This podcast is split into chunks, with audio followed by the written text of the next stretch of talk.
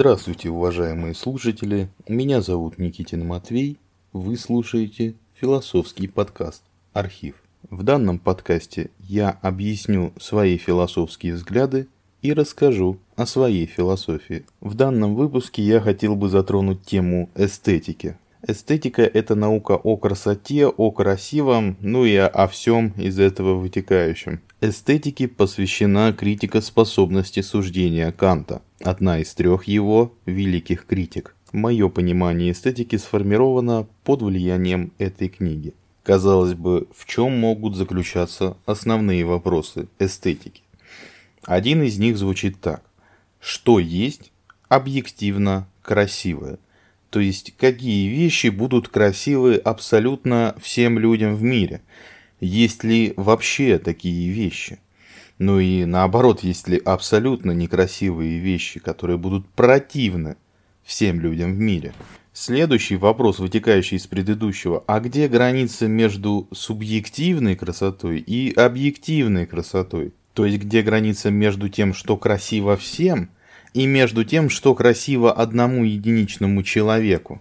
И третий вопрос, а где граница между субъективной красотой, объективной красотой и той красотой, которая навязала нам общество, в котором мы сейчас живем? Для начала стоит доказать, что объективная красота действительно существует как понятие, что в принципе этот дискурс имеет место быть. Доказательство это звучит довольно просто. Если мы посмотрим на всех людей в мире, если мы спросим у всех людей в мире, что есть красивое, что есть красота, ответы всех людей в мире не совпадут. Они не будут тождественны даже, но они именно пересекутся. Кто-то скажет природа, кто-то скажет небо, кто-то скажет море кто-то скажет растения, кто-то скажет животные. Общую черту, которую я могу заметить у абсолютно всех людей, это выделение контрастности. Все люди на подсознательном уровне любят контрастные вещи. Что я подразумеваю под этим словом? Это не какие-то яркие пестрые одежды, хотя они тоже считаются это именно те вещи, за которые цепляется наш взгляд. И в принципе так и обосновывается наличие объективной красоты в нашей голове, потому что все мы цепляемся своим взглядом за одни и те же вещи.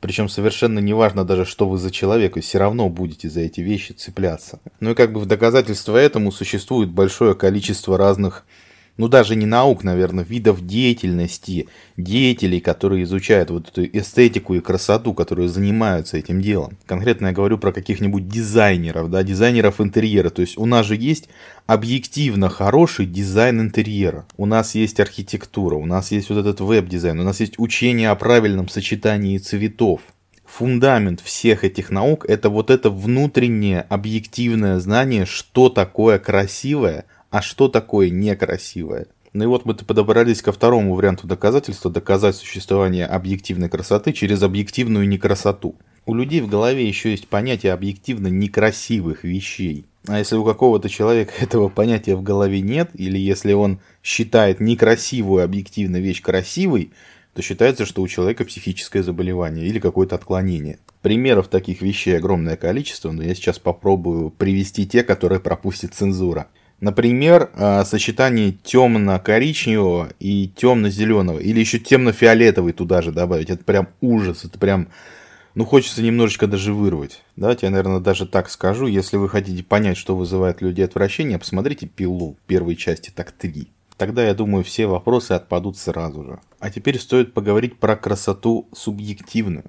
Как мы можем с вами понять субъективное понятие красоты уже формируется под влиянием объективного понятия красоты, но это еще не все. Как я вам сказал, ответы людей в мире, что такое объективно красивое, пересекаются, но не совпадают. Они как раз таки не совпадают, потому что есть субъективное понимание красоты.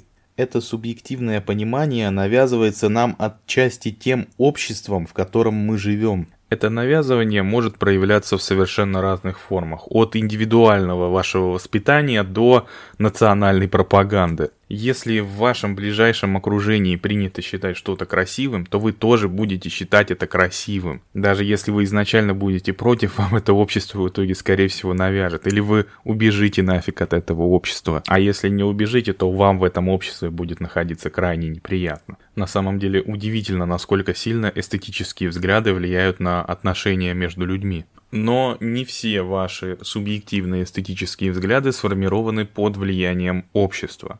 Часть ваших эстетических взглядов формируется под влиянием, например, эпохи, в которой вы живете, под влиянием природы, в которой вы живете, да даже под влиянием вашего субъективного восприятия цветов. Зачем нужна была вся эта часть подкаста? Зачем я все это вам рассказывал и так детально разжевывал?